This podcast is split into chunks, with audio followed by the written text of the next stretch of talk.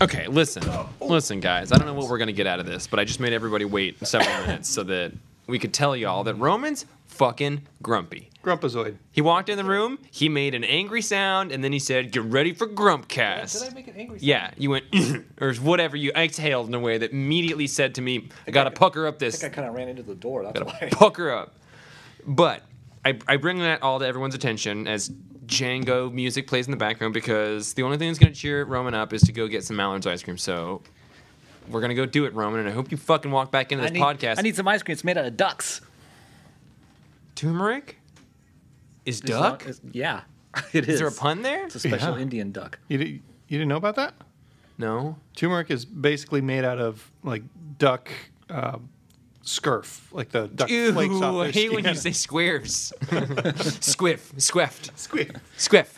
Um, all right, so listen, everybody, we're going to be back. We'll probably be starting late, although through the magic of time travel, it'll sound like nothing at all. Nothing and at all. then we're going to turn this juice on. Then we're going to have it ready for y'all. Juice. Get ready for Juice Cast.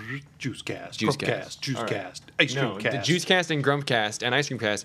Grump Cast does not overlap with Juice Cast or Ice Cream Cast at all. So Scurf cast. It's oh, Squifters.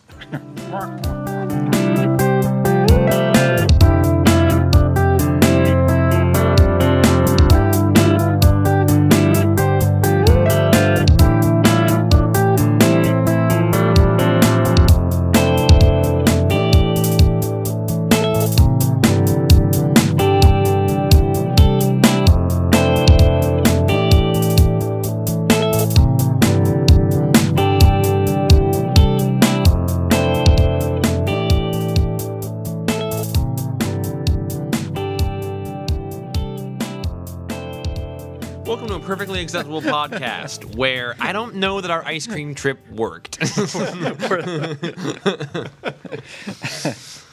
We're talking about the elder gods. this week we're talking about the elder Feathers gods. on their on their their sexual. their organs. honchos. Um, where every Tuesday we get together to talk about the Elder Gods, the comic books that they descend upon our realm, and uh, and just sort of bond with one another in a really good mood, like Wholesome a buddy, way. buddy, wholesome way. Uh, we get a bunch of comics. We read them all. This week there was a lot of comics. We read some of them. Now we're back here, happy as a couple of clam buddies. Clam Boys. I'm Jeff, captain of the Clam Squad. I'm Roman, uh, first lieutenant of the, the these clam squad. I liked that. I'm Django. I'm a grunt. I liked that too. Also, Oh. we should mention that we have our uh, our new engineer here with us. Oh God, I love that guy. Phil Satile Phil. is at the board. He doesn't have a mic. It's a rule for engineers. But uh, Phil, welcome aboard. We're all waving hi to him. Phil is nodding. He's got his sort of classic, sort of eyes half closed, stoner gaze, just those dead, piercing pupils seeing right through me. I'm just glad he shaved his facial hair into a London bridge before the show because uh, it looks good on it. Is that what a London Bridge is? yeah, it's the you know. but- Well, look over there. It's just like that. You can only keep so many spreadsheets and keep track of everything for so long until you just become a part of the the the, the podcast. So Phil, thanks for uh, rising through the ranks and becoming our sound engineer. One of us. One, of us. Uh, I love chants about group camaraderie. Uh, this week we're going to talk about Bone Parish number one. We're going to talk about the New World number one. Multiple Man. Does that have any kind of subtitle? Nope. Just Multiple Man number two. Action Comics number one zero zero one. Amazing Spider-Man number two. Saga number fifty-five. Is that a I am four or a just five? gesturing four at you, like just like the whole Your time. thumb is it's, There's a huge yeah. I mean, it's like unclear, it's Jeff. it's Yeah, it's unclear, but four- like four and a half. What? you would know if it was a five. right. You'd know if my thumb was in there. Saga fifty-five. Fuck you, man! I'm gonna have to start editing so early in this poco. Saga 54. You see my thumb there? It's Firmly Oh, touching there my you go. pinky There you so there's go. no ambiguity. Saga 54. What number of saga was that? and also Justice League Dark, Volume 2, Number 1, I Yeah. guess, Is Is probably. that volume two? sure. I feel like it's got to be at least. Volume two. 19, Number 1. Uh, Yeah. wow. All of our credibility went out the window with that one. Jeff, Yeah. He had credibility. Let's talk about the way you flash a four at me. Yeah, yeah, I hear it. I get it. It's yeah, I get it. I don't have super long digits, Where are you so supposed to put the thumb? I mean, like that. he was looking for a thumb far out. Listen, Yeah. uh, listeners at home, my thumb is extended far away from my pointer finger at this point. Um, That's five. That's five. That's Bring it four. in. That's four. Yeah. I guess I was being a little ambiguous. If the pad of your thumb touches the base of your pinky, that's four. That's If the- thumbiguous. If the, pad of your thumb is touching the bottom of your index finger, that's like four and a half, maybe five. Hey, I want to use this session we're having right now. It's just sort of like a pitching ground for the this this the series that I want to get made about Nunder, Undercover. I want to get like, can I get some more ideas from you guys? Like, do you think, like, you know, who's undercover at the church? Do, Is it a male? Is it a female? What are they doing? Why are they undercover? We got to basically we're building a story around the word undercover. Well, I thought it had to be had to be. I thought it had to be gendered because it's a nun. well, I mean, the first one does, But right? nun And so, like, cover means it could be a female detective pretending to be a nun, or it could be a That's true. male pretending to be a female nun, nun. undercover. Exactly. How many people do you want undercover? and Undercover. Oh my God! so Like- that's the twist of it all. Is everyone is not who they claim to be? and you got like eight or none people.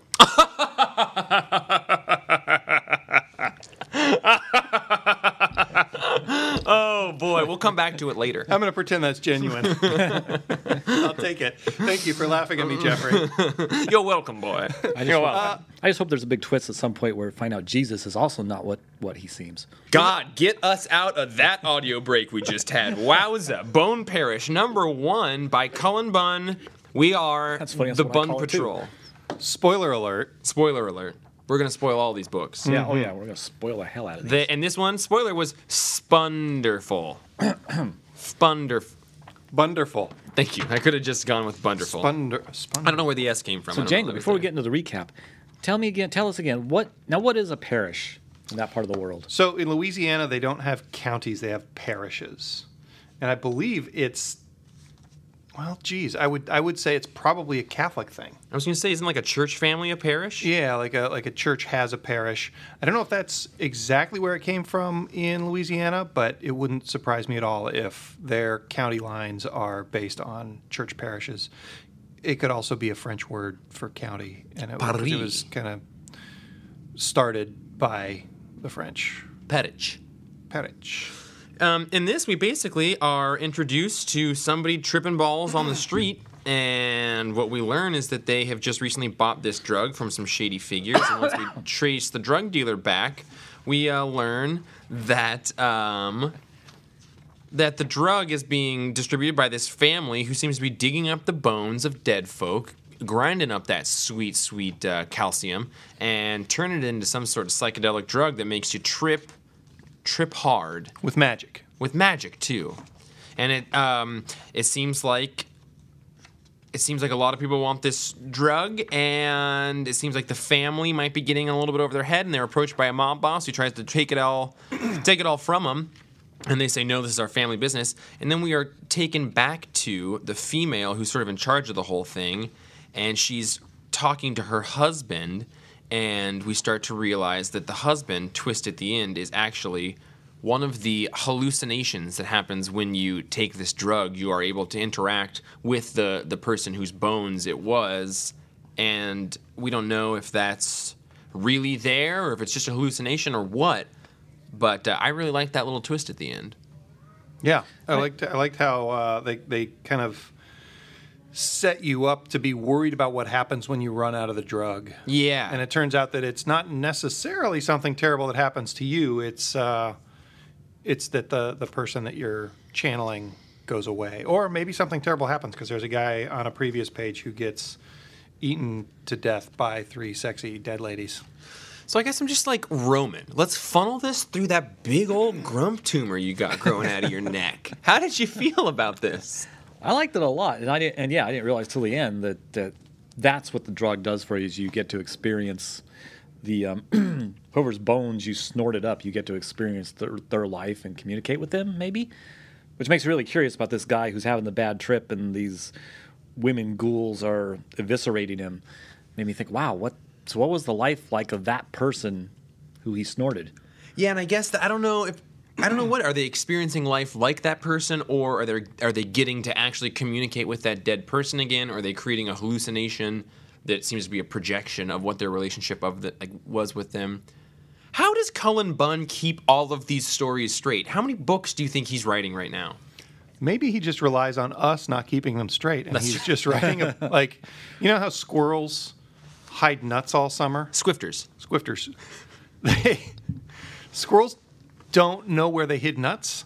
They just go out and look for nuts in the wintertime. And between all of them, they've hidden enough nuts to probably survive. Oh, They're like, okay, oh, okay. That looks like somewhere I'd probably put something, and they look. So maybe it's like that. We're reading Cullen Bunn books, and if you don't look at the cover, you're never really sure which universe you're in. Where'd I put my Quapo? Uh, so this book is set in New Orleans, although it never actually says that you have to read the uh, back, the back matter, the interview in the back didn't to know find that, out. Uh, it's when when you look at the art, if, if you've spent time in New Orleans, it's very obviously that city, just with the architecture and the street signs and stuff. Uh, I'm a little bit disappointed that they seem to actually be digging people up out of the ground in the graveyard, because in New Orleans the water table is so high that you don't bury people. Really? What do they do with dead debtors? We call them. They they uh, they make these um, little houses for them to live in. That's why I've seen things like that destroyed and like water damaged as well, yeah, like Yeah. in Buffy and stuff. yeah. That's uh, it's it's because like when it floods, the dead actually will Rise. float up. Out That's of the where water. zombies came from. Sure. Wow. Sure. Though we don't actually s- see any grave, you know, g- ground graves. Well, there's the dude with a shovel Where is he? digging Where's that? right here next to the, the headstone. Oh crap! Right, right there. Yeah, I was, I- I was you thinking know. they maybe they just hauled this out of the mausoleum there. It's also on a hill. Maybe they're outside of town because that that's a pretty big hill for that town. But I liked it. I really liked it. Yeah, That's a sorry, that was a, a- Pretty nitpicky complaint, I think. No, um, Django. uh, infidel ended. there's there's some good Those crayfish. crawdaddies, Crawfish, Roman. cray, cray Michael flyers. Crayfish. My favorite Um, Wildstorm book. Yeah, I like. I don't know. It's this type of book could easily not be a thing that I like, but I like reading about drug culture and I like uh, spooky things, and I also like sort of supernatural magic. So this is a sort of confluence of things that interest me, and the art was pretty good. I think I think the art could have used an extra little touch. It there, there were a lot of panels and a lot of pages I thought looked finished, and a couple of them that just felt a little bit rushed. Um, but he looks it looks a little bit like uh, Sean Murphy in some of these panels in a good way. I, I actually had that same thought as I was reading it. Uh, And I did like the page with the crawfish Roman because I love just sort of that little like metaphor of these the you know the head of this family meeting with this other rival gang person you know and they're having this conversation but we're seeing it through this tank of what looked like two crawdaddies about to fight. Yeah, that was that was one of my favorite panels. So yeah, I, I get uh, I like that metaphor. I like I like the whole thing. I like the idea of this person trying to keep it in the family, but she's actually really trying to just keep dealing this drug so that she can keep taking it. And it's just a just an interesting enough play on the old drug dealer who's getting high on their own supply. Uh, that uh, yeah, I, I liked it. Piqued my interest. I give it um, seven point five. I give it exactly the same. I really like her lab too. The door, it's got a skull on it. Ooh, that's angsty. I really like I that. like that too. I'll give it. I'll give it a seven. I won't. I won't go the point five. All right, you got that? Uh, you got that, Phil? Seven and a half, seven and a half, seven. Yeah, he's doing He's got he's it. doing it. Good. Yep. Oh man. Did you get? Yeah, Wrong. you gave it a seven point five as well. Yeah. Oh, yeah, we gosh. tied, Jeff. Hey, let's get out of this gross New Orleans scene. Take ourselves to a brave new world. Uh, Alish Cott and Trad Moore had a new book out this week. 350 pages long. This is a huge book. Um, this is going to be three issues long, and I don't know if all of them are going to be this oversized. Although the back, like, 10 pages is a short story by totally other creators that are not related to it at all. That I think they just used their their name to get some unknown creators in here. and I thought that was cool. Did you read it? I haven't yet, but it's because the introduction to it says like, "Hey, you should sit down. Like this is very separate, but like make yourself some coffee, make yourself some tea or something. Like change your mood state and then get back into this. So I wanted to read it this morning and didn't. So this is by Alice Cott, Tradmore. Color artist is Heather Moore. Yeah, I'm assuming a relative of Trad's. probably his wife or sister or mother. And then the flatter is Yes Flat. Wow, I don't if know you what saw a that. flatter I don't know what a is. flatter is What either. are you talking about? And That's a letter- credit Clayton in there. Cowles, but yeah, I've never heard of a flatter. Me neither. Um, this was my favorite book of the week. I think it was mine too. It might have been mine. All right. Uh, scores? Hey, so you know what I loved about this book? This first page is the least subtle Akira reference I've ever seen. Really? Yeah. I didn't get that. This book has just more than one, re- and then it's like an Akira meets Mobius. Like the art references to Mobius are insane. Uh, we're at, like six pages in. This double page spread is c- is couldn't be more intentionally a reference to Mobius. Couldn't be Morbius. It, c- oh, couldn't be more. Be uh, so that was good. The Living Vampire? Oh, that- yeah, everybody is killing it, and uh, and so like those references are great to me because I love both of those things. And then I got like seven pages in, I realized like this sequence I'm reading is a perfect mirror image of each other in the like Alan Moore killing joke sort of way, where like panels, and even if it's not the same image, just the way that things are aligned in these panels mirror the spine of the book. So, you know, people are on the left side, she's walking forward down, you know, to the right, and then on the right side, they're walking forward down to the left. And they're parallel times. Each panel is happening, like the two top panels are happening at the same time as each other. And then all of that, you know, is enough to make it a fantastic book. But I think that Alice Kahn, like this is the the most well conceptualized world that he's done. I think Generation Gone would be my second favorite, my favorite before this one. Um, but this, it it just it's it's well conceptualized, but also very different from our own Yeah. and he doesn't just it, it doesn't seem this easy like all right well we're in this era and this is what's happening and the political you know sphere is like this No, But it you- takes it takes 64 pages to really show you. Well, really, like Yeah. you you by the time you're done with this, you have a really good handle on this world, and he didn't hold your hand really at all. at any point Yeah. Um, and I really like I like how he messes with time. There's there's Yeah. this two page spread of just four horizontal panels starting in space, and it zooms into a satellite and then a little bit closer to Earth and then down to like a Google Maps overhead view, and each one has the same word balloon. And when you turn the next page, you realize that all four of those panels and this next one are happening at the same moment, and it's just giving you kind of a an idea of the scope of the world that he's got there. i as i was reading this i just was excited by it like i felt like i was reading something special and like i had to text all of the guys and say "Th- like i think this is something special and i don't really get that feeling a ton I don't, I don't think we should uh, summarize the story really. yeah It's good, and you don't like just jump in. Yeah, Yeah. th- this is it's, it's fantastic. The colors here are beautiful. These I love the sound effects that they work in too. Like there's a long shot of this pyramid nightclub. It looks like the Luxor in oh Vegas. yeah And the light and the spotlights are going up, and kind of behind the spotlights are, are the oont, oont, Yeah. oont from the music, and it's just it's just real subtle. There's no explanation explanate frick exclamation points. It just worked. Ah, it's a beautiful book. It's a beautiful book. There's an incredible sex scene in it. There is some very good cat humor in it. There's some great cat humor. There's some really funny, like when these people pop this pill behind one of the main Yeah, characters, weird. and yeah, that you see their eyes and their hands change. The one guy's tiny little weird glowing hands all of a sudden. I'd like to point out that the sex scene and the cat scenes are different. Right. That wasn't me being coy. That's a fish thing. Yeah, that was a fish thing. Well, I give it a nine.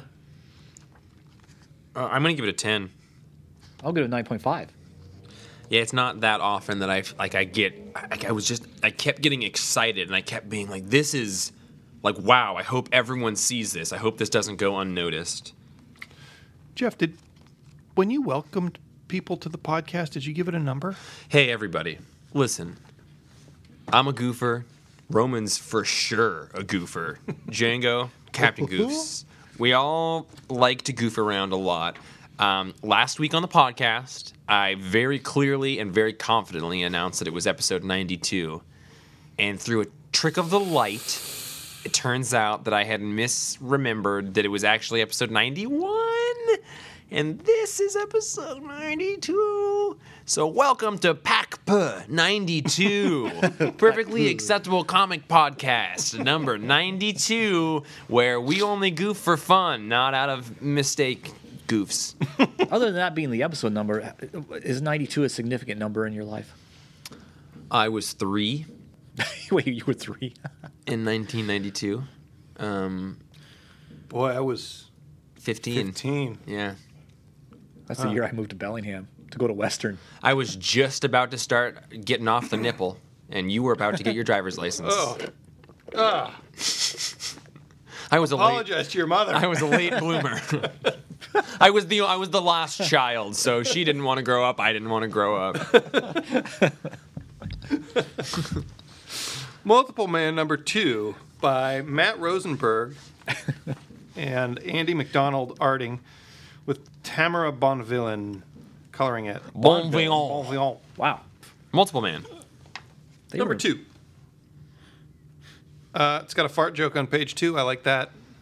Yeah, that was good.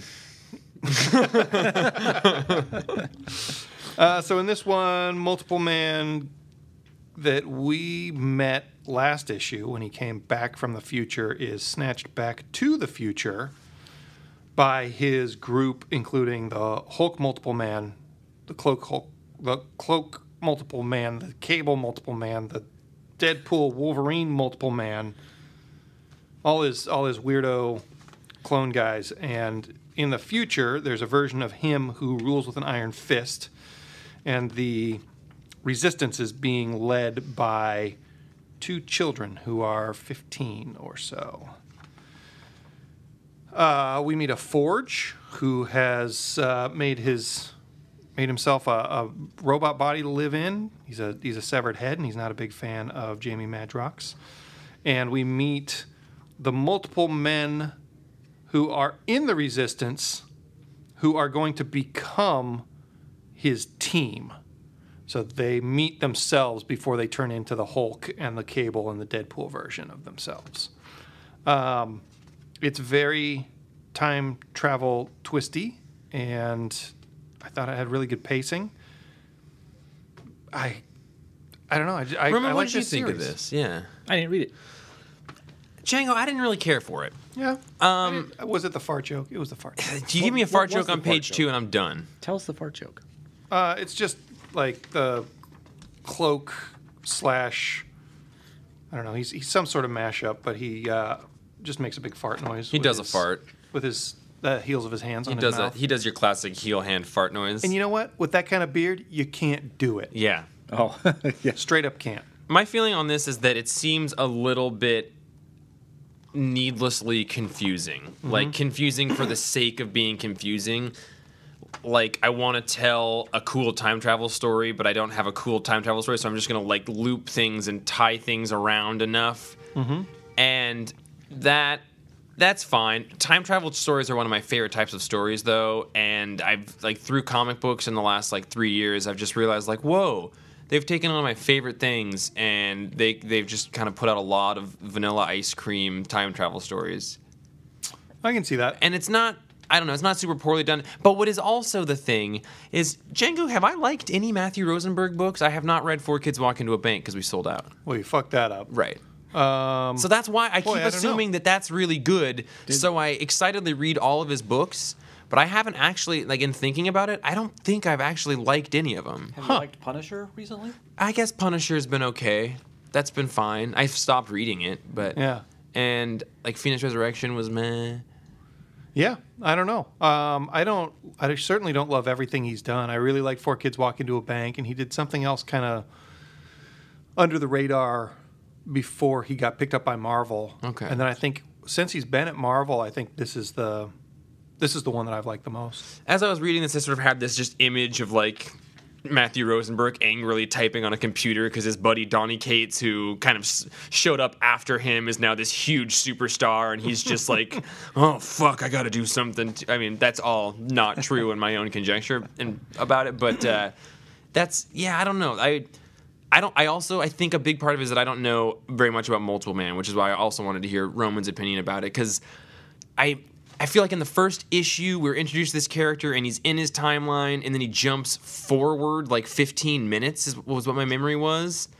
And that seemed like an unnecessary, not real. Like, why would he have jumped that short of a period forward? And then at this, in this one, they're saying he's from the future, and they have like shared memories. They ask that version of him why he decided to become a totalitarian. He's like, well, it seemed like a better idea at the time. Do they have like shared memories? Do they remember the lives of the people that they multiplied from? I, and I, I did read the first issue, and it was confusing. And I don't know how his- have his powers changed slightly because he used to be before he would send out his dupes, his duplicates to um, go travel the world and learn things, learn whatever. But then he then they didn't share memories until he reabsorbed them. Then he would know what they that what they knew, what they learned and experienced. I, I get a lot of, uh, I think a lot of what the artist is trying to convey through the, the facial expressions. I think it's I think it's really nice art. I do like the art as well. And I guess my big goal is colorful. to just not let you experience joy if I can't experience joy. Well, Jeff, if this is a race to the bottom, I can I can play this game also. Uh, are we talking about Spider Man? Are you guys excited? I, I, my feeling on this is that I think it's going to be have some really cool payoff with the Yeah. time travel stuff, but I was having like, it's it's, I'm a little needlessly confusing on the way there. There are a have they couple. explained why there's uh, com- superhero combo duplicates of his? No, we just know that they used to be just normal dupes, and then at some point they're going to turn into those guys. Okay. Yeah, I, I, I guess I really like the inventiveness along the way, if that makes sense. Like those mashups, I thought were really cool. I like the uh, Forge's solution to being old and beheaded. um, I liked uh, I like the shower beer scene. I did too. I like the homage to the Days of Future Past in A there. little picture of the author. I like the uh, I like the kid. The the dialogue was a little too cutesy for me between him and the kid, but I I, I got what they were going for, and I, I like that interaction and the fact that this little fifteen year old kid has been the leader of the quote unquote revolution for the last eight years. And, yeah, and that scene I was like, is they is that kid him or is that girl that was with a previous version of him is actually like his wife and that's his kid? He's gonna go back in time. Like Something there's a lot of weird. seeds to stories that Yeah, and I like the super kind of needlessly complex. Well, I'm going to go back in time to stop my future self from time traveling and going forward in time before he goes back in time. I that was a little silly, but I liked it. yeah. Uh, I give this a, a seven and a half. I'm going to keep reading it. It's it's like five issues. I think it's five I issues. trust it to pay off. Yeah. pretty well. I think I'm gonna give it a six point five or a seven. I'm, I'm in there. Phil, is it cool with you if I waffle? Phil says it's chill. Nice. Um, Sounds like you could say there's there's multiple seeds. Heavens. okay. I'll, I'll give that cover seven. I Okay, love wait, that wait, wait, cover. wait, wait, no, no, no. I want accountability here. Roman, I want you to tie that into Action Comics 1001. Multiple seeds, make that a segue. Let's see it happen. In three, two. Well, one of the seeds of Lois being gone here is really well done because it starts off the issue, I, I- and I thought it was going to be a journalism article by her, but no, it's a little trick, a visual trick. It's actually just recapping the previous uh, couple issues. Hmm. Or I guess this. is- Bendis is notorious for loving a recap page, and Yeah. DC hasn't really been doing them. So I, I, I know that there's been some humorous conversation about how Bendis is going to be trying to get recap I pages. like it when they do a recap page in a clever way like this. Because if they're too like just like Marvel used to do the the black first page of just there, that's kind of obtrusive. But I also don't want it to go s- like I love Garth Ennis, but sometimes his books there's no recap at all, and if there's been too long between issues, I'm like I don't know who these people are. I can't remember. I like a, I like a bit of a recap. Yeah, I bit usually of a read the recap. last, I read, like the second half of a recap is what I usually read. Yeah. Um, I really like the art on this. Patrick Gleason, Brian Michael Bendis script, Pa- Patrick Gleason art, Alejandro Sanchez colors.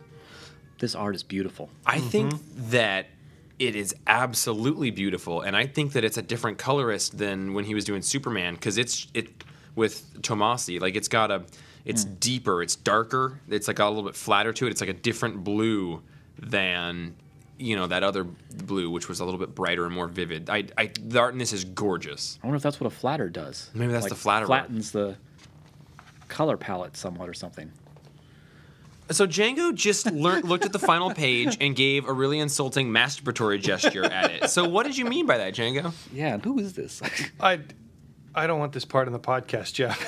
So who is that? Is the question? Is that Lois Lane? that's what I was like. Is that Lois? And is she in? Is this Chicago? Where she's at? isn't that No. that famous building in Chicago? yeah, but that's not Lois. It- But she's supposed to be in space. there are several women in this book, and that woman at the on the final page is not any of them. And I compared the images to it in all of them. What, I, what do you mean masturbatory gesture? It's comic books. The multiple man wasn't jerking itself off. All right, listen, I Jeff. There was a picture of Princess Python in an old issue of the Comics Journal. That's oh man. Thank you for getting us She was out of that one. topless. Oh So did everybody see on the second the second page us out of there. Yeah, it sure did. The second page are just a shot of Superman getting machine gunned, but there's like faint hands around him catching and dropping all of the bullets. Oh my god, I, did, I didn't That's see those. awesome. Like there, is, yeah. there is some very Gleason does a lot of stuff, but I have not seen Gleason be this on point in quite a while. Wow, look, and one of the hands is actually dropping the, Mm-hmm. the crushed bullet casing. I don't know what I think of this crotch. I know shot. what you think. Insert masturbatory gesture here. yeah, there's some good cross shots. They're just making sure we know he's got the underwear. the underwear. Look at that. Like just the flat of the blue and then the whites on the highlight. Like it's it's Yeah. there's a really sort of subtle muted beauty to all of the costumes in it. Who is coloring And this? the, and the sh- He shadow there. said somebody whose Alejandro name I didn't Sanchez. Oh, yeah, recognize immediately. Alejandro. Huh. Keep it up, Alejandro. Seriously. Isn't that a song by Lady Gaga? Yeah, it is. Keep it up, Alejandro. Yeah. hey, Roman and I listened to uh, Bad Romance on Saturday for like 45 minutes on repeat, like not exaggerating. So if you guys want to have a fucking that our- dance party, come hang out Is that with our new Roman and I. at Saturday this- afternoon I tradition? really hope not. I really hope not. Uh, I like that this issue seems to wrap up the question of whether Superman's been setting those fires. Yeah, he's not. Good job, Bendis. If you had dragged that out one more issue, I would have been angry. Yeah, me too. I was like, I want to know what that hook is, but I also that's laughably incorrect. So this does follow up right out of Man of Steel. I liked how much of a social book this was. Do you think he just split Superman, red and blue? red and blue, baby? We love that. We love red and blue Superman here. They're reprinting the Superman red and blue graphic novels, so Are they? always do that right before a storyline takes that stuff into account. Dude. So I wouldn't be surprised. If Bendis makes red and blue cool, I'll eat my hat. Bendis can do anything. Oh, wait, the, the original Superman Red, Superman Blue, or the 90s one where one was electric? By Uh, they original, do reprinted you mean the- the one from like the 40s with yellow kryptonite or some shit? Yeah, it was called, yeah, Red Kryptonite split him in three or something. I don't know what Jeff's talking about, but I'm talking about the 90s red and blue. I'm definitely talking about the '90s red and blue. Oh, okay. Uh, I I talk about Oh, oh yeah, Phil said. Phil said 90s. Phil nodded it out. Yeah, I'm into Yeah. that. Um, thank you, Phil, for the backup. this is yeah, this is real cool. I, I didn't necessarily love like there's some do you- Roman. Do you know this gang of folks hanging out in a lead tube? And whoever, whoever Mr. Strong. I do have a is, lot of friends Do you that hang know out who in Mr. lead Strong tubes. is? I don't. I was wondering about that, and and when they first showed this guy, I was like, can Superman hear this dude with looking at all these screens spying on him? But no, these people are all new to me. This I wasn't sure if this mansion is in Metropolis or Chicago or whatever. Introduces this new character, Red Cloud. And the big thing that they're teasing in the back of DC issues is like, who is the Red Cloud? And it has four options: Lois Lane, Melody Moore, Robinson Good, or Trish Q, um, who are all people from this book. It's probably none of those people. It's probably none of those people, but I liked the difference in personality of them. I love obviously Lois Lane. This final page woman does look like Lois Lane, I- Yeah. at first and I it's thought just it, tap tap tap tap tap tap. yeah. At tap, first I tapping. thought it was Tris Q, but the hair's all wrong. And Trish wears glasses, Oh, she's and got she has a glasses. different nose. I compared the noses, and this one has a pointy nose, whereas Trish had a curved nose. That is a goth Lois Lane. Um. That's got to be Chicago. That that's a famous real building. So Lois is in Chicago. and she's right. Maybe it's articles that are- Lois Red and Lois Blue. Lois Blue's in space. oh, for fuck's sake. So this seems to be I don't know. There's a lot of Superman being Clark Kent in this, and I liked that. And there's- Except on the cover where it's Superman there's some- literally destroying Clark Kent's shirt. Like, Yeah, that's no not going back respect. together. He's He's probably got guys. a lot of those shirts, You're but he's also dropping his cell phone and his press pass, everything. sloppy Kent. Yeah, somebody's gonna find those and put two and two together and be like, "Hey, Clark Kent's Superman." And he's got to get Bruce Wayne to pose as Clark and blah blah blah. I, the this is a really great creative team, and I wouldn't have known that because they never worked together, as far as I know. And I, I'm just, I much preferred this one to the Superman first issue, even though the cover I think is much worse. Plus, it's got a Dan Didio cameo. Oh right, that was in this one. There's the page of hi- And a at some Bendis point cameo. they say that the person who claimed that Superman was lighting the fires is a bald guy. So there's just a shot of Superman trying to think of all of the bald people he's he's met, and one of them is Dan DiDio, one is Bendis himself. You got Parasite. Dude Maybe with a footprint in his face. maybe Clayface. Yeah, it was like, has was he in an earlier issue? Got stomped on by somebody? I don't know, but I that's, is, he, is he that's from my is he from Dark Knight Returns? that's my next Halloween costume. what do you guys give it? uh, an eight. I give this one an eight. I, I, or an eight? Yeah, an eight. It's it's really really pretty and very very. Uh, it's good. I love Bendis. It just go. Hey, it goes down smooth every time. I didn't read it, so I'm not going to vote. You said I it. was- mean, rate. you said it was good. Yeah, I really liked it. Robinson, good. Oh, that's a good. that's a good. That's a Robinson good little tie into the issue you just did there. Thank you. I'll give it an eight. The Ocho. Ocho Bros. Ocho Bros. Um, Django, can we can we talk about a thing that I know that you were into this week? Yeah. Yeah. Do we have time? Oh yeah, we got time. All right. What is it? Amazing Spider-Man number two. Oh, the one by Nick Spencer and Ryan Otley with uh, what's his name? a Cliff Django Rathburn. Cliff inking it Rathburn. and Laura Martin coloring it. Yeah. What do you want to talk about? All of the things that you liked about it. Oh, that'd be a quick conversation. that is my impression. Uh, I liked I liked the way that the ring man what is what's his name ring guy The Ringer. the ringer's uh, The powers ringster. seem to work, and how he's basically wearing the uh, the dark Batman Joker, the the Batman who laughs mask. Um, I also liked the uh, the very last page.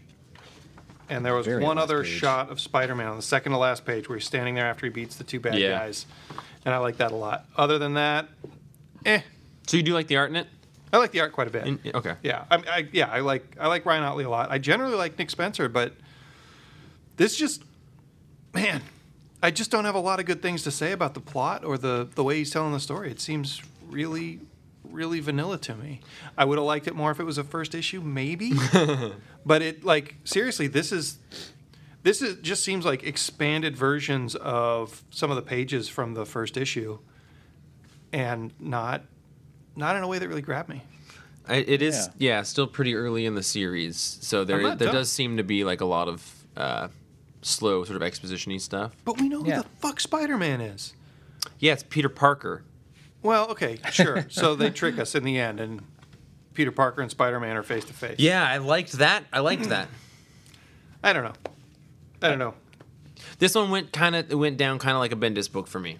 It was inoffensive. It wasn't poorly done to me.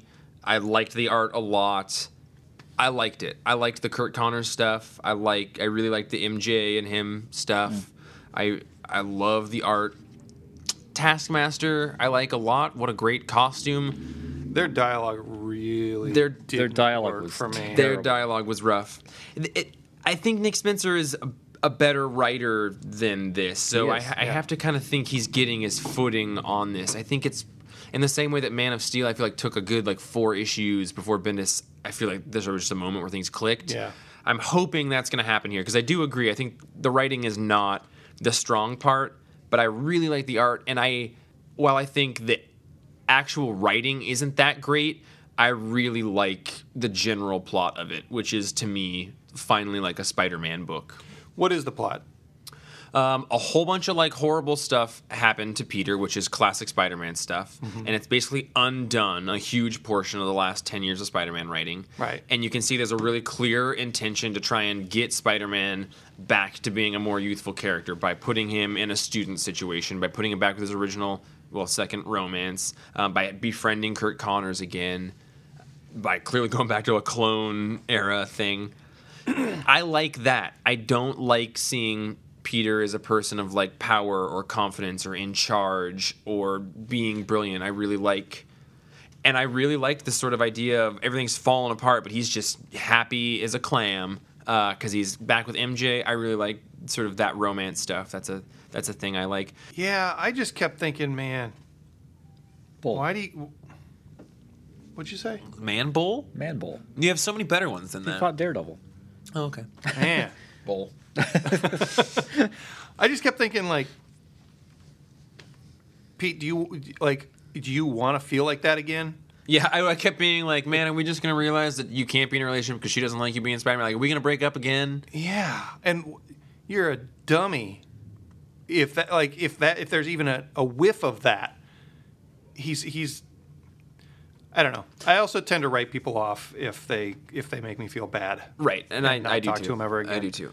Um, this this seems to be like Man of Steel in that it's a they're building a really c- a good for me jumping off point for a story, and I don't feel like we're in that story yet. And I think it has every ability to go in the direction of a story I don't care about. At the end, we see maybe a clone's Peter or something else, or maybe it was not actually Peter that became Spider Man, or or, or Well, something. no, it's it's that device that Connors was using. It it split him in two. oh, it's split him in two. That's what I'm thinking. Because yeah, that's what the device is supposed to do. It's supposed to. It said somewhere in here. some dialogue. Separate. Yeah. So maybe there'll be like the Peter and there'll be the Spider Man now. Maybe. And why Yeah, sure. then? Why is Pete happy at the end? That seems like I'd be shitting my pants. The vibe I got was that like now we have this Peter who maybe doesn't even know he's Spider Man or, or doesn't. I, I don't know, but what I don't want to see is like, oh, then he starts dating Mary Jane, and what I don't want is a story of Spider Man having his life taken by a doppelganger version of Oh, himself. right. Hi, so- Steve. I th- like there's a there's opportunity for this story to become a thing that I don't like, but it has not uh, trespassed yet, and therefore does not need to beg forgiveness I in do its nightly prayers. really like that they use that machine from the old comics. Like that, I never really considered how iconic the machine that radioactivized the spider that, Yeah. that turned Peter into a superhero. You immediately is. recognize yeah, it. you see Yeah. that, you're like, click. Yeah, that was cool. I I had, uh, I had the same problem as you did, Django, where a lot of it and Nick Spencer, like his Deadly Foes of Spider Man, Mm-hmm. great series. And I'm kind of so far I'm a little disappointed that it's not as funny and clever as that series. It's even got one of the same characters, Boomerang. Mm-hmm. But uh, a lot of this was pretty weak. I felt like some of the Spider Man's quips and stuff was a little forced I agree. it actually ticked me off about Taskmaster because I was like, wow, he's just using Taskmaster as like a comic foil, and this guy was he was Marvel's Deathstroke before Deadpool ever showed up. Because Mm-hmm. Taskmaster he took on the whole Avengers. I mean, he can see somebody do something and then imitate their abil- their natural abilities. Unfortunately, that's kind of what sup- like I think Nick Spencer's big familiarity with Spider-Man is is like he wrote Superior Foes and then Deadly Foes and like it's sort of like a mildly quippy comic version of a bunch of Spider-Man villains together. So like that's what this which I, Taskmaster. yeah, seemed which like I to wish me. he had used a different villain than instead of Taskmaster. Yeah, and that I wish his Spider Man was as funny as like his Boomerang yeah, because he should be. yeah. I liked his Spider-Man voice more in the first issue than this one. Yeah, I liked. It's funny. I liked the art better in this issue, but I liked the writing better in the first issue. And I didn't like. And this kind of prematurely segues into Justice League Dark, but I didn't like in how the lizard, how Kirk Connors is able to control the lizard now. That's fine, but he's like turning into him in front of a class, and that just seems silly to me. And the same thing happens with Man Bat and Justice League Dark. I'm like, oh, come on, I don't want to see these monsters being just regular dudes. Yeah, so I, I I could get down with that. I did really like how understanding of Peter Kurt was. He he's That I like, well, the liked, yeah. plagiarism thing, and he's like, listen. You've been there for me through all of this stuff, whatever happened or didn't happen. I'm sure there's more to the story than what's being presented. I really liked the the earnestness of that relationship showing through. I do, I do like that, yeah. And I like, and Joe Robertson did the same thing in the previous Yeah. issue, t- talking to Peter's like, you know, I have to let you go because that's business, but you know, I know there's more to this story. Right. Does Kurt know that Peter's Spider Man? Not now, and I have to. It doesn't seem like now, and I have to imagine that's because of whatever magic happened to Oh. erase everyone's memory that Spider-Man has been had been unmasked, you know, ten or fifteen years Yeah. ago. Right. Yeah, and I like the new situation he's in, the new problem, kind of about the plagiarism. I'm not sure how I feel about him being back in school. I like the fact that him and Mary Jane are together Mm-hmm. again. I gave it a four. Yeah. Also, I'm going to read the next issue, so like, I, I don't mean to send mixed messages, but that's I, I really want to like it, c- mostly because I really like the art, and good art. also because Nick Spencer has written some of my favorite comics. Like the Fix is really really good, and maybe he just maybe he works better for me when he's writing bad guys. Yeah. Yeah. He seems to be real good The at Fix that. is all bad guys, and they're really funny kind of dipshits. yeah. Oh, and this sequence here, one really clever thing: Spider-Man hits Black Ant with his webbing before the Black Ant shrinks. So then he shrinks down, but he's still stuck to the webbing. Yeah, I like So that a I- lot. I really like that Peter did that. So there's, I do think there's some clever stuff going on. I give it a uh, 7.5. I like it quite a bit. I don't, I don't really have any complaints about it. I will give it a six point five. I guess I just didn't. I don't know. As I was reading books this week, and like I was, I know that you had, you know, enjoyed Multiple Man an amount, and uh, I forget what the other one that I was reading going into it, and I was like, I get, like I, I get it. It was maybe like Fantastic Four, Marvel Two, and rather, but I was like, I can, I get that Django doesn't love this pocket of comic books. Like it's, it's way more superhero-y than DC even though DC is obviously still very superhero, but there's like a there's a there's a superheroiness for the sake of superheroiness Yeah. in Marvel, and, and I really dig that. But I like I like you like crime and you like noir things and detective stories, and I can totally see that like I also hardly read any DC universe stuff. Like I'm reading Justice League, and I read a good amount of Batman, but I don't read. I wouldn't be reading Superman if we weren't talking about it on the podcast. Yeah. I don't read Flash. I don't read Green Lantern. I don't like most of the superhero universe stuff. I pretty much avoid, and it's partly because at this point there's just kind of an overwhelming number of little tiny plot lines and, and twists and does does the lizard know that Peter Parker's Spider-Man? Fuck, I don't know. Sometimes he does, sometimes he doesn't. And and I'm not I'm not equipped to keep up with that stuff because I also like reading all these little single universe like compact stories that that come out from not Marvel and DC. yeah. I mean I, that makes total sense to me. I, d- I d- most of the time I don't really have a problem with that stuff. The Spider-Man one just it it's I guess what it is is that that this Spider-Man series so far seems to me like it would be perfectly fine on the all ages shelf. And I don't mean like the 7 plus shelf. I mean give this to a 3-year-old and he's going to dig it just as much as the 7-year-old, just as much as the 35-year-old who's picking up comics for the first time in 15 years. Yeah, I would agree that And- I, I think it's totally okay for those ages. I don't think that that's a bad thing, but on this one, man, I'm rating it for how much daddy liked it. Raw daddy. Craw daddy. Oh, Phil is Phil is loving that over Furiously there. scribbling. I just saw him. He wrote down craw daddy. He loves it. He loves it. Um, listen, let's talk for a second about a huge thing that happens. Spoilers, spoilers, big spoilers. spoilers. We're going to talk about Saga 54, even though Django's the only one who's read it. Marco dies. I flipped through it and saw that scene. Wow. I also flipped through it. I wanted to stress the spoiler thing a little bit more. Um, this is a big deal. This is a book that's close to a lot of people's hearts, and this is a pretty insane change that was made to it. But Django, what happens in this issue? Marco dies in the end. Last page. Well, two from the end. It definitely seems like he dies. He he dies, and then we have two white pages to mirror the black pages that the last uh, trade paperback ended on. Yeah. I give it an eight. I mean, so other things that we learned in this issue is that Saga is going to go on hiatus for a year. Uh-huh. That's pretty crazy. And that uh, Brian K. Vaughan recommends that you read a very specific comic while you're waiting for them to come back, and that comic is uh, Snagglepuss, even though it's over, Exit Stage Left, The Snagglepuss Chronicles by Mark Russell. or anything he's writing, Yeah. Which is uh, Judge Dredd, which I read this week. and then it is Something cool, right? no, it's the Lone Ranger. Oh, yeah. hey, the Lone Ranger's cool. I'll read that's the what I shit out of that. By Mark Russell, it's cool. mean. D- Well, I mean, how? What are your feelings on Saga at this point? How do you feel about Marco dying? How do you feel about how he died? Howie I- died? Not Howie. Oh, Howie. It is just Howie. I uh, I don't know, man. I really respect Saga for being just kind of a powerhouse in the comic book world right now. Uh, I think it's every issue is compelling, but it's almost like junk food for me at this point. And I'm sure I wouldn't feel like that if I just sat down and read a bunch of trades in a row or really focused on it. But um, I don't bother worrying about what happened in the previous issue because I know that it's it's going to catch me up. But they're gonna they're gonna lead me through it. It's it's real easy reading. I think the whole like it, it, it the whole thing makes a lot of sense to me to do it and to do it in this way. Like I, I get that. Yeah. Um, that's a nice sort of mirroring of his life and Oh. death in the first and last page. Yeah. It, it makes sense to take a year off. Things have probably gotten a little bit stagnant just from a publication standpoint. They're always so on point. Three months off, six months on, three months off, six months on. Um, their lives are probably mostly about this book. Fiona's only only able to do covers outside of this. Yep.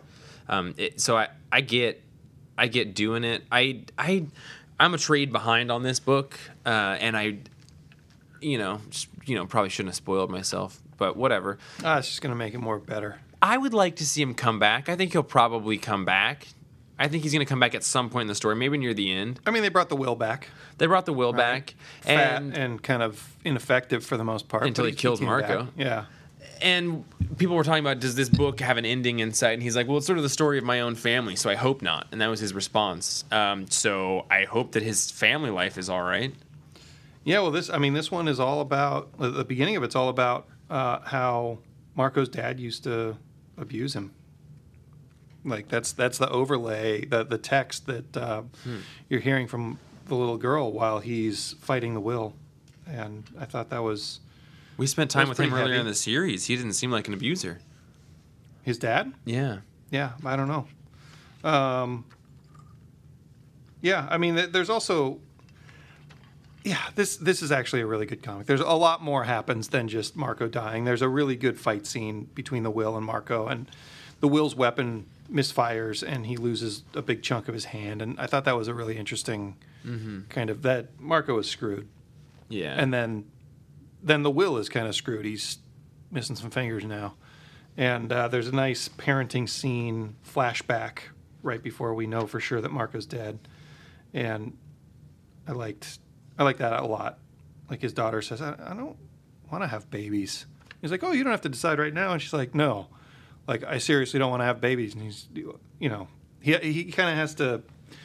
There's a thing that happens when you're a parent where your kid will say something and you're like, Well, fuck, I wasn't ready to deal with this yet, and I guess I'll just do this one on the fly. And Sometimes you get it right, and sometimes you feel like a big old dumbass, and you say the wrong thing, and you know who knows if it messes up your kid up for days or for the rest of their lives. But right. I thought, I thought the way he dealt with this was pretty good.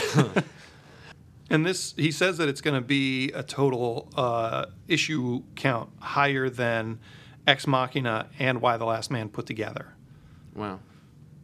We've heard that comics are going to go on for a really long time Kill or be before killed. Killer Be Killed and Injection, but uh, you know he's he's got a big plan.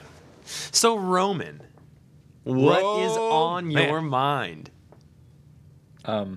Actually, I was wondering where my knife is. Oh, I know where your knife is. And Come then I was get it thinking from about me, then I was fucker. thinking about Akara because I've never read it. And Mm. It's great. that's this really is the way to pretty. do it. These issues, It's I in have color. almost all of them I in didn't know color. it was in color.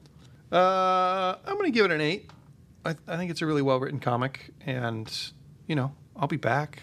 I like the series. year, Yeah, sure, sure. it's crazy. It gives them enough to uh, put out a third hardcover. So Mm-hmm. my guess is like October, November, we're going to get uh, ninth trade paperback. Mm-hmm.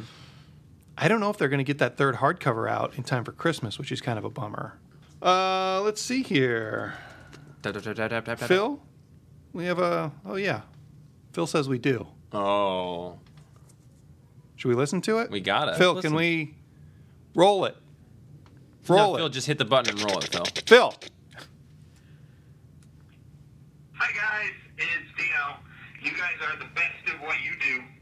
Uh, two things. First, X23 number two, I give it two exuberant claws up. I'm really liking the series. Did you guys see Pentagos the Pelican statue? Because I did. He's in one of the panels, so you gotta look for him.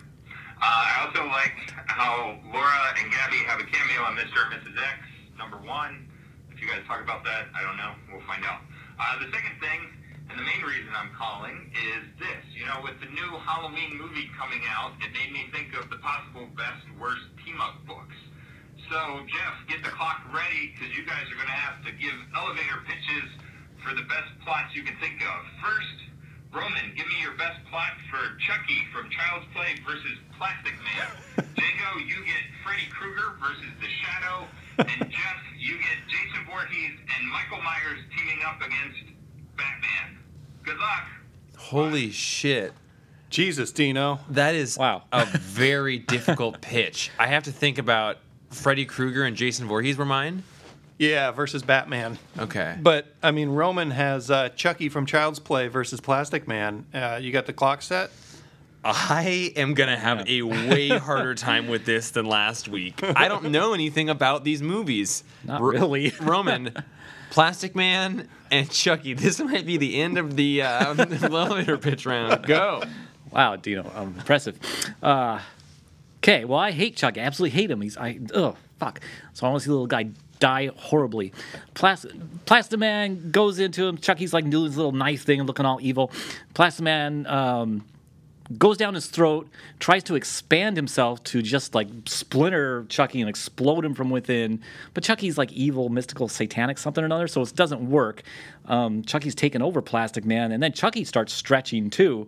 Um, and, and Chucky's trying to stab himself and stab Plastic Man that's inside him. Plastic Man's oozing out of his eyes and his mouth and his nose um, and maybe other places um, until finally he gets out enough. And then he's enveloped, does the opposite thing, and envelops Chucky and tries to crush him to death. Holy shit, you're only at 45 seconds. he's crushing him, he's crushing him, but then you hear this evil little Chucky laugh and question mark. So, what do you want to do with your 30 seconds after that? I thought I was almost done. Who's going to play Plastic Man? What? Who plays Plastic Man? Oh, it's going to be the voice of uh, uh, Bruce Campbell, of course. It's an animated feature? Well, no, but Bruce is Bruce is too old now to play Plastic Man conventionally, like physically. So it has to be his voice and somebody else playing Plastic Man. Maybe, Wow. maybe, maybe uh, God, I don't know. I don't know the young actors well enough to know who could play Plastic Man convincingly. I Okay. Think, I think the elevator, uh, the, the guy already got off the elevator before you were. Yeah, so here, here, elevator pitches, a minute and a half is scary as fuck. So we're gonna do minute long elevator pitches. okay. Hang on. Can I just say that I think my favorite tone of voice for the night, like if we're giving out awards for Yeah. tone of voice, uh, my favorite was Jeff just now when he said, it's an animated feature. So Django, I'm pretty nervous about this. Um, Freddy Oh, are you Krueger and next? Jason Voorhees. So I'm pretty nervous about it. So I think I might just go for it. All right, go. Okay, so Ding. Jason Voorhees is dead because that's what he always does. He die, he do died it, and then he come back to the life world. and as he's in Deadland, he keeps having these nightmares of a horrible, scary um, bat figure. And uh, Freddy Krueger is in his spooky nightmare world, and so he Mike Myers. He t- oh fuck. I got Freddy Krueger. Oh fuck! My, well, there goes the whole nightmare what? story I was having. I said Freddy Krueger several times. to clarify. Okay, so Jason Voorhees and um, Jason, no fuck, Mike Myers. Mike Myers are both in a church, and Batman is there, and he's dressed up as a nun. And all of the sudden, they realize as soon as they're getting their asses kicked by a nun that it's actually Batman undercover. That's my elevator pitch. And what are you gonna do? Definitely, I would go see that. Yeah, undercover Batman. We got it. I was confused what because there's already been a Freddy versus Jason movie. Yeah. Listen, listen. I like the elevator pitches. Holy shit, though. You got to keep it more in the realm of comic books because you just entered a No, world yeah, that we yeah. don't know nothing about. Yeah, Except after, for. I heard Plastic Man Chucky, I could I didn't even hear what your guys' were because I was like, uh. yeah. So, Django, you're Freddy Krueger and. The Shadow. Okay, so at least he gave us characters we like. Um, all right, go. All right, so I don't know if you know this, but uh, the reason that Freddy Krueger is able to traverse your dreams in the creepy way that he is, and the reason that he is so proficient with the knives on his hands, because that always seemed like kind of a weird, not a very practical thing Certainly not. to me. Um, he actually studied in Shambhala with the shadow Okay, this is off to a very good with start. with the shadows with the shadows mentors. Um, but it was kind of a splinter branch of the Shambhala Paladins that trained the Shadow, and so now Freddy Krueger lives on Elm Street, and the Shadow has also on has Elm got him on his radar. no, no, no. Lamont Cranston lives on on streets with no less than three syllables each. Um, and so it's basically uh, a battle in the dreamscape, dream world, uh, where the shadow is kind of off balance and Freddy Krueger is not. I can just picture there's got to be at least one scene in there where the shadow scarf is actually Freddy. where his squafe is Oh God, they both have scarves, don't they? Yeah. missed opportunity. hey totally. guys, that was the most I've ever felt like I didn't belong on my own podcast. Oh, it was great, Jeff. it was really good. You you uh, you brought it all back to an undercover. An undercover Yeah, that, Batman. that was nice. Oh wait, Freddy doesn't have a scarf. He has the red Flannel. black. The sweater. Sweater, yeah. He, I mean, he's obviously cold. Maybe the shadow just ends up loaning him his scarf in order to uh, warm him up, and he turns into a nice guy. a scarf swifter. Freddy's like, oh, that's sweet. Oh, guys, we've meandered pretty far from home, but we're just about there. Are I- we- did that replace our buckshots? I was just about to ask that. Yeah, sure. I don't have much to say on my buckshots anyway. Uh, I just, I guess, in that case, I have one thing to mention. Um, I liked Venom a lot, and I think that Donny Cates did a really interesting job of tying the Venom symbiote mythos into Jason Aaron's God of Thunder Thor miniseries from way back when, when wow. Gore the God Butcher had this weird black tar that he was using to slay gods. Makes sense that maybe that was a symbiote. Oh. So that's pretty cool. And um, Infinity Wars Prime number one by Duggan and Diodato, they killed Thanos. So that happened. And that's all. That seems to contradict something that we've been reading. Thanos wins. Oh yeah, it was that. It was that book that everybody loved. Yeah. Well, Gary Duggan, who is a clearly a more high profile writer, What? He just killed fucking Thanos. What does Thanos, that contradict though? Uh, the future Thanos fighting baby Thanos and making the cosmic Ghost Rider. the Don't whole. worry s- about Thanos has died before. He'll be back. Yeah, and Time for yeah, all but that. that's the thing. Like, no, why that's- Well, would no, you- no, no, no, no, that's no, been no, no, great. no, no, no, no, no. Because again, I love time travel, so no. the Thanos continuity that would have created the King Thanos was immediately corrupted as soon as King Thanos came back in time and brought that present day Thanos to the future. So that original timeline could have no longer ever happened. So now we've been brought back to a new timeline where a new timeline continuity for young Thanos. Is it a timeline where the Infinity War movie has an ending, or is it a timeline where within a year we have to have Thanos comic books again because the next part of that movie's coming out? Uh, depends. Are they already filming the sequel? they must be. Spider Man's in it. Black Panther's in it. Thanos is alive in it. It's all the same universe. That was a bad bit. I'll get rid of that. Thank God. Sorry if I fell on my face there. Justice League Dark, I- I- number oh, one. I was gonna say I li- kind of like this little. If we each say like one or two, like couple Yeah. sentences instead of mini mini buckshots. I call it a butt shot. Do I get a butt shot? Oh, Yeah, please, please get a Um, butt a butt shot. I read the Doomsday Clock number six. It was it was a nice little history of Harlequin. Harlequin is that her name? Marionette. Harlequin. Marionette. Heineken. and uh, and her buddy. I, not my favorite issue. I I really wish this was coming out a little bit faster. The art stepped it up from the last issue, which I think is good. And if if they're taking the longer longer time to put things out because of the art, okay, I guess. But uh, not my favorite issue. Uh, I was a little bit disappointed in the Teen Titans appearance of Crush, Lobo's daughter, partly because when they talk about it, all the other heroes, they're like, oh, this is so and so, this is their power, this is so and so, this is their power, this is Crush, Lobo's daughter. it's like, come on, guys. Like, you didn't even work on the character design. You just And this showed is Aaron, Lobo's belly. Derek's wife. Yeah, exactly. exactly. Um, Walk Through Hell was a nice change of uh, of story. It's it's more about the detective, like the, the horror in real life, than it is about the horror in their in their horrible situation. And everybody should at least stand in the store and flip through the first six pages of the DC's Beach Blanket Bad Guys Summer Special because there's some real nice art in there. Roman, anything you want to talk about for a second? Just for yeah, Judge Dredd, Under Siege number three, fun Mark Russell book. The best thing about this issue, which was a huge surprise, adds to the mythos, Apparently, Judge Dredd was really good at tetherball in the academy, Oh hell yeah! and the way we find that out is pretty cool. that seems like a Mark Russell thing. My favorite part of Yeah. that book, and it, it was in the first or the second issue, and maybe even the first one too. They're holed up in this little part of the Patrick Swayze block mall, and they're in the food court, I think, and they're the whole battle is taking place in front of a store called Airsat's Meats. It's like the guy's name was Airsat, and it It's a vegan store. it's yeah, it's a vegan store. It's like like I don't know. I just, Oh, wow, man, I've never seen you just like be excited to say something and just stop. I realized I can't really define airsats very well. It's it's like uh like makeshift, I guess. yeah, isn't it like makeshift, kind of fake, but not? It's a bad substitution. Yeah. Yeah, and I just I love the idea that that's someone's last name and they use it to to make a meat store. I don't know. That I- does that does crack me up whenever you see the sign in the background. It's classic Mark Russell. That's what Yeah. he does Yeah. so well. yeah.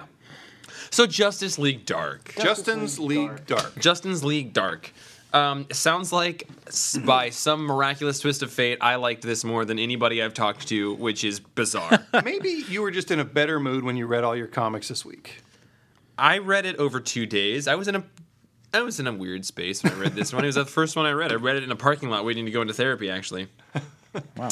So this is Jimmy T I V, and the art is done by uh, Alvaro Martinez Bueno, and uh, inks by Bueno. Raul Fernandez and Brad Anderson. This issue basically establishes a new Justice League Dark team for a reason, and Wonder Woman's going around trying to recruit it uh, from the fallout of the No Justice series. And there's a secret Justice League Dark magic headquarters beneath the Hall of Justice, and nobody wants to join it. And Swamp Thing looks more like a biker than he has before. I kind of thought he looked like Jesus. I thought he looked kind of Rastafarian. Wow. I guess that says a lot about each of us. It does. it does. Although I can see both of those that you're talking about. got the Rasta hair. So I get that. And I don't know these characters super, super well. I thought there was some like disturbing art stuff, like when this hand shoots, like the, the mouth shoots further off the body. that was the- very yeah, gross. That that mouth come and you saw that mouth on an earlier Right. page, and I was disappointed that we didn't see it in the morgue, and then we really see it way up close. in And the it's morgue, and disturbing. it's it's awful. It's like somebody's, it's like like somebody had an alien mouth made out of their regular mouth, and it's gross and and So this book is a corner of the DC universe, a corner and characters that I don't know a lot about, nor do I care a ton about, and I did find myself enjoying them very much. Um, what happened that was strange is they show up at the Justice League Dark headquarters, way beneath the ground, and nobody will join Wonder Woman's team except for she gets Bobo, the mystery detective chimp, to show up with her, and Kirk Langstrom shows up and he has been there just doing science for him. The first panel that he's drawn in, he looks like a kid. so I got really excited. Like, look at this charming, funny. He's cute. he's excited. And then when you find out on like the next page or whatever, that, or no, it's halfway down the page that that's Kirk Manbat, I got disappointed because I really liked the voice. Yeah. And I really liked the idea of there being this sort of funny, cute, sympathetic. It's a very cute, and what it is is that it feels like it's written sort of like Clayface in the Detective Comics run that he just finished, and I became fairly sure that he's going to kill off Man Bat at some point in the next 15 issues of the series because that seems to be what Jimmy TIV does. I just really like Man Bat and specifically Kirk as a bummed out kind of tortured soul. Yeah. And this Tragic. goofy I mean honestly he this this is probably rude, but he looks like a circus midget in, with a with a bat head on in two or three of these panels. Like he's tiny Hi- and, His body like, is drawn like a child's body. yeah, he he looks he he looks not like I would think Kirk Langstrom has ever looked in the history of DC Comics. And I guess that I really liked the character, and I would love. It doesn't seem like it's related to Kirk Langstrom. Doesn't need to be him at all. If they could just not have that be him, that would be great. Because I Maybe this like is the Kurt character. Langstrom. I like that. Yeah. But yeah, I, it's it's that's a weird. That was a weird bit of connection and disconnection for me. Uh, what did you think of the characterization of John Constantine? Um, I thought nothing of it at all because I don't know that character, and this could have been spot on, or it could have been the most incorrect in- interpretation of him, and I just wouldn't really have known. It seemed like a cover song of John. Like the the very first time you see him, he's lighting a cigarette, and when I saw that, I was like, man, Show me the that's, tattoo. That's yeah, that's like a that's a weird Constantine trope. I, I guess it's a Constantine trope. Constantine Time. Teen from Teeny Titan. Vertigo. Tyne from DC. I, as And- I read that, I was like, "Oh, Django." I, I looking at it, I was like, "Django will know this better than me." Put him in a fucking tan trench coat. That's I what like I that say. they put him in a tank top. yeah, that was weird when it does show him. I was like, why is he dressed like that? I actually skipped ahead a few panels to see if his black suit jacket went below his butt. It doesn't. Yeah. It's bullshit. Yeah. What was what was that face, Jeff? Um, it was breathing in through my nose to taste the alcohol in my mouth, and also then realizing I need to pee. so it was a sort of one. It was like a twofer. It was a little double up like, facial yeah, a lot, expression. of the, a lot of the characters in this seemed off. I mean, maybe not Wonder Woman, but yeah, I had the same thing with Man Bat, where that first panel, he looks so so monstrously cute and happy. And yeah, I prefer Man Bat being a tragic, tortured figure, and I wish they had just made this in a different as a different character. Are you guys okay with Wonder Woman kind of being in charge of the mystical Justice League things? It, that seemed a little weird to me. well, they kind of explain magic it. mythology, I guess that you can make. I I am though. I'd be more okay with it if she still had her original origin, where she was created out of the clay of the Right. beach and a magic origin, and she doesn't have that anymore. So I'm not quite sure why.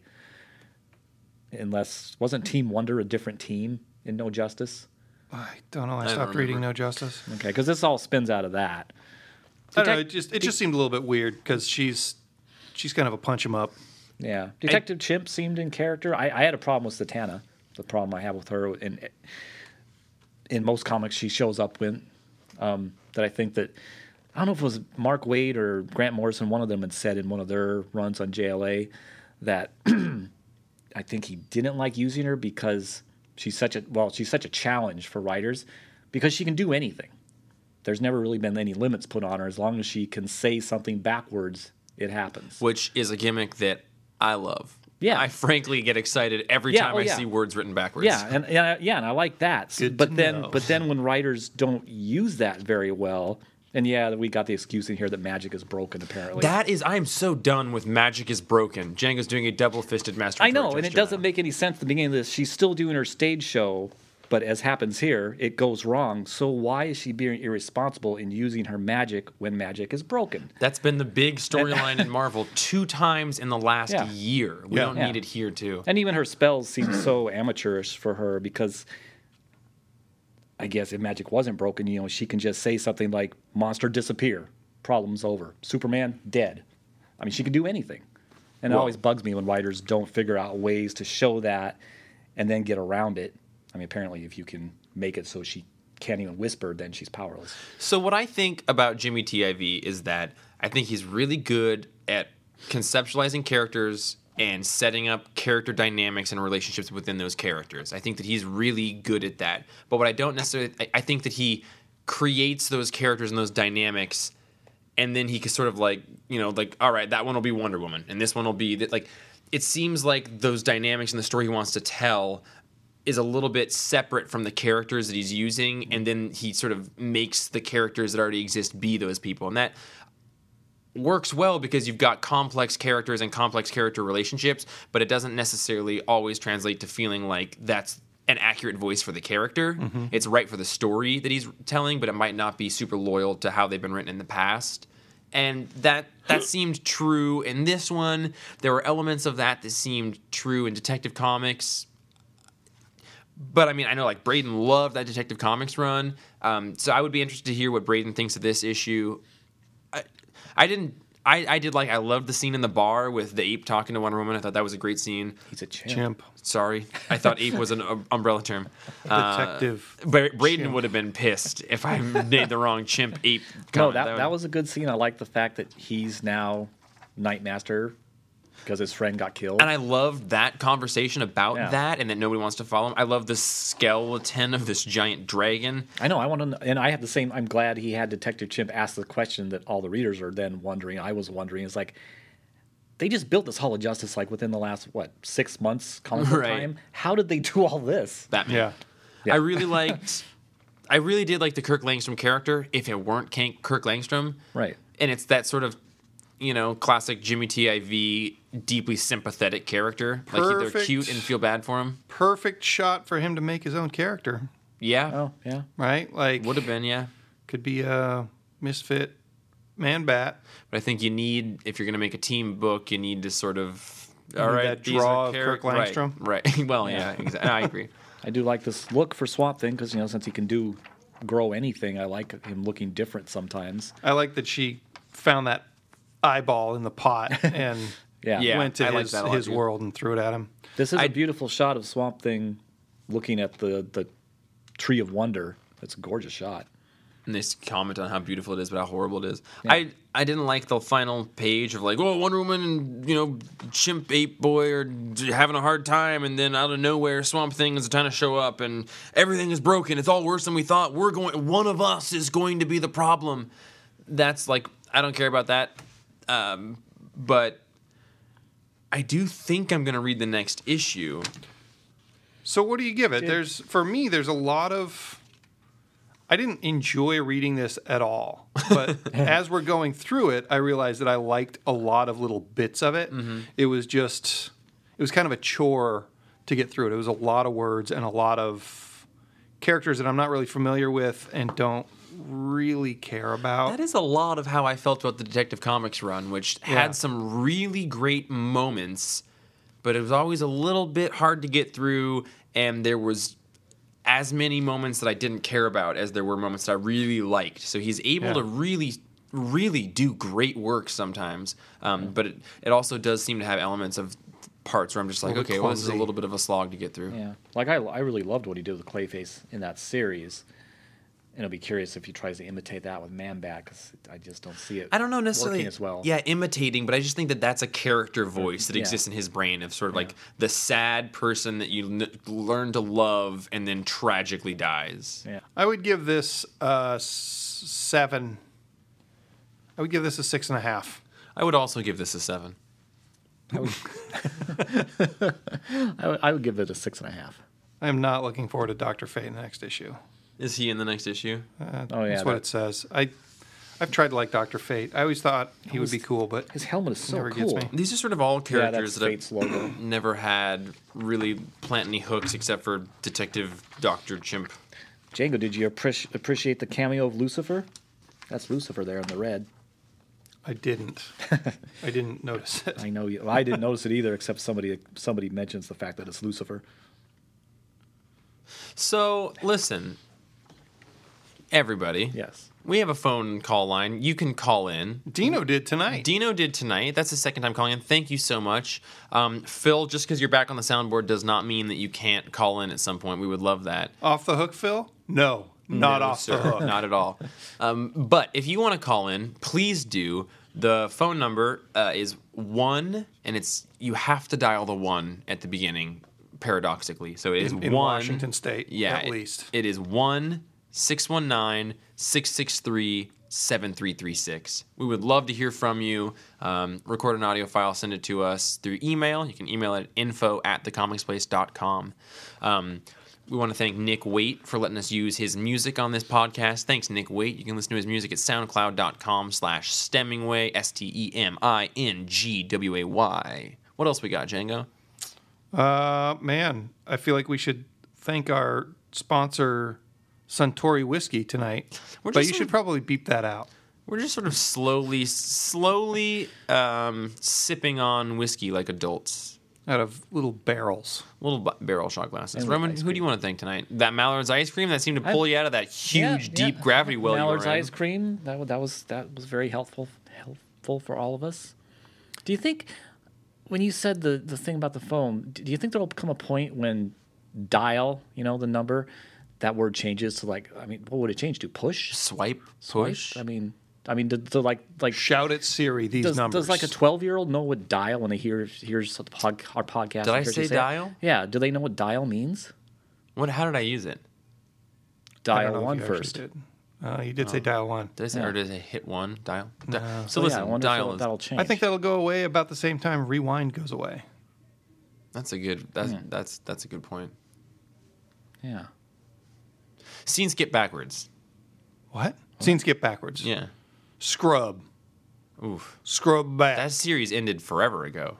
Scrubs back. Guys, Um, you're great. Uh, good series. Both of you are great. Should we? Okay. Okay. On the count of three, Yeah, let's let's, not end this. Let's keep all going, yeah. just try to say something at the same time. I don't. One, why would we two, do that? Three. Why I are like we doing Batman Avocado pumpkins? because So Jangle likes Batman, and Ju- Roman likes pumpkins, and I don't know why Avocado we're, pumpkins. why we're doing the exercise. So that was that was productive. I like Justin. this is the hardest part of a podcast. Ending it, you can just stop it. That would have been a good ending. That could still be the ending.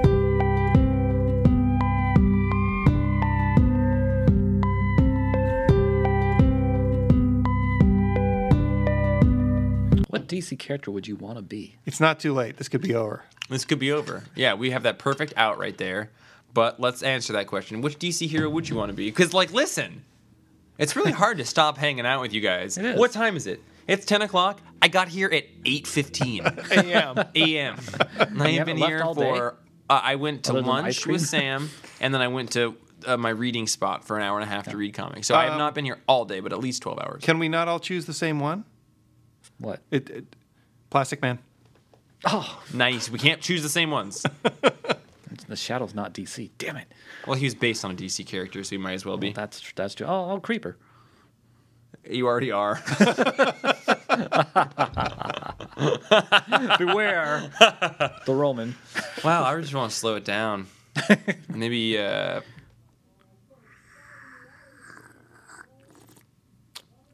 I like that detective shape. Careful. Have Bobo. That shape shape. Bobo. you guys heard me make a Up, time to go. Yep, We'll see you next week. wait, wait, wait, wait. I can be a bad boy too. that outro was just for Justin. can we make specific outros for Justin? Like, can only his phone would get the app? Oh man, that would be so good. We'll figure it out. You know what you should do? What? You should cut it and play the theme music and then put all the rest of that back in. I like that. Where we're saying we could still we could still end it. It's not too late. Do you think I should include this part? It's up to you. Oh boy, howdy! I like instruction. I would really like to get the pod. So this is where we'll clearly cut it because I want to say I would like to get the podcast up earlier than Mondays. Okay. Yeah? Yeah, How to? just gotta do Boo hoo. tough, tough.